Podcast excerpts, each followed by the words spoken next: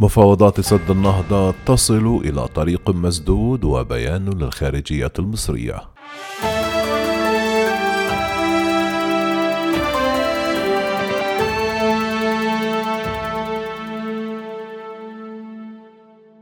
فشل الاجتماع السداسي بين وزراء الخارجية والري في مصر والسودان وإثيوبيا في التوصل إلى اتفاق بشأن كيفية مواصلة المفاوضات التي كانت متوقفة في الأساس منذ عدة أشهر. وبينما قالت وزارة الخارجية المصرية في بيان الأحد أن الاجتماع فشل في تحقيق أي تقدم بسبب خلافات حول كيفية استئناف المفاوضات والجوانب الإجرائية ذات الصلة بإدارة العملية التفاوضية. وذكر بيان لوزارة الري والموارد المائية السودانية أن الاجتماع فشل في التوصل لصيغة مقبولة لمواصلة التفاوض حول سد النهضة الأثيوبي. وأوضحت مصر أن السودان تمسك بضرورة تكليف الخبراء المعنيين من قبل مفوضية الاتحاد الأفريقي بطرح حلول للقضايا الخلافية وبلورة اتفاق سد النهضة مشيرة إلى أنها وإثيوبيا تحفظتا على هذا الطرح تأكيدا على ملكية الدول الثلاث للعملية التفاوضية وللحفاظ على حقها في صياغة نصوص وأحكام اتفاق ملء وتشغيل سد النهضة خاصة وأن خبراء الاتحاد الإفريقي ليسوا من المتخصصين في المجالات الفنية والهندسية ذات الصلة بإدارة الموارد المائية وتشغيل السدود. من جهته قال وزير الري والموارد المائية السوداني ياسر عباس أن السودان طلب خلال الاجتماع بتغيير منهجية التفاوض وطريقته وتوسيع دور الخبراء للحد الذي يمكنهم من لعب دور أساسي في تسهيل التفاوض وتقريب شقة الخلاف خاصة بعد الاجتماعات الثنائية البناءة مع الخبراء يوم أمس حول ضرورة تحديد مرجعية واضحة لدور الخبراء. وأضاف عباس في تصريح نشرته وكالة السودان للأنباء لا يمكننا أن نستمر في هذه الدورة المفرغة من المباحثات الدائرية إلى ما لا نهاية بالنظر لما يمثله سد النهضة من تهديد مباشر لخزان الروسيروس والذي تبلغ سعته التخزينية أقل من عشرة في المائة من سعة سد النهضة. إذ تم الملء والتشغيل دون اتفاق وتبادل يومي للبيانات.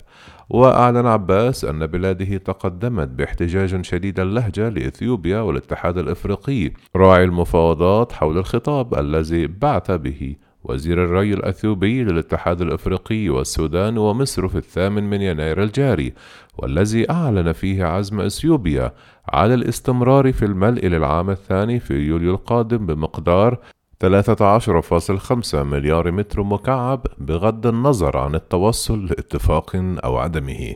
وأن بلاده ليست ملزمة بالإخطار المسبق لدول المصب بإجراءات الملء والتشغيل وتبادل البيانات حولها. الأمر الذي يشكل تهديدا جديا للمنشآت المائية السودانية ونصف سكان السودان. من جهتها أعربت وزيرة العلاقات والتعاون الدولي لجنوب إفريقيا جي باندور عن أسفها للطريق المسدود الذي وصلت إليه المفاوضات. وأضافت أنها سترفع تقريرا للرئيس سيريل رئيس جمهورية جنوب إفريقيا ورئيس الدورة الحالية للاتحاد الإفريقي حول ما شهدته المباحثات ونتائجها وذلك للنظر في الإجراءات التي يمكن اتخاذها للتعامل مع هذه القضية في الفترة المقبلة. ولم تتوصل المحادثات الثلاثية السابقة إلى اتفاق بشأن ملء وتشغيل خزان صهد النهضة الأثيوبي الذي يبلغ ارتفاعه 145 مترا. وعقدت الدول الثلاث الأحد الماضي جولة جديدة من المباحثات السداسية واتفقوا على تخصيص أسبوع كامل لعقد اجتماعات ثنائية بين الدول الثلاث وفريق الخبراء والمراقبين. وكانت جنوب إفريقيا التي ترأس الاتحاد الإفريقي تأمل في أن تختتم المفاوضات والتوصل إلى اتفاق بنهاية شهر يناير الحالي وقبل انتهاء دورة رئاستها. ومنذ عام 2011 تتفاوض الدول الثلاث للوصول إلى اتفاق حول ملء سد النهضة وتشغيله لكنها رغم مرور هذه السنوات أخفقت في الوصول إلى اتفاق. والمفاوضات متوقفة منذ أغسطس الماضي بين الدول الثلاث حول السد الذي تبنيه إثيوبيا على النيل الأزرق ويثير مخاوف في مصر والسودان حول حصتيهما من مياه النيل.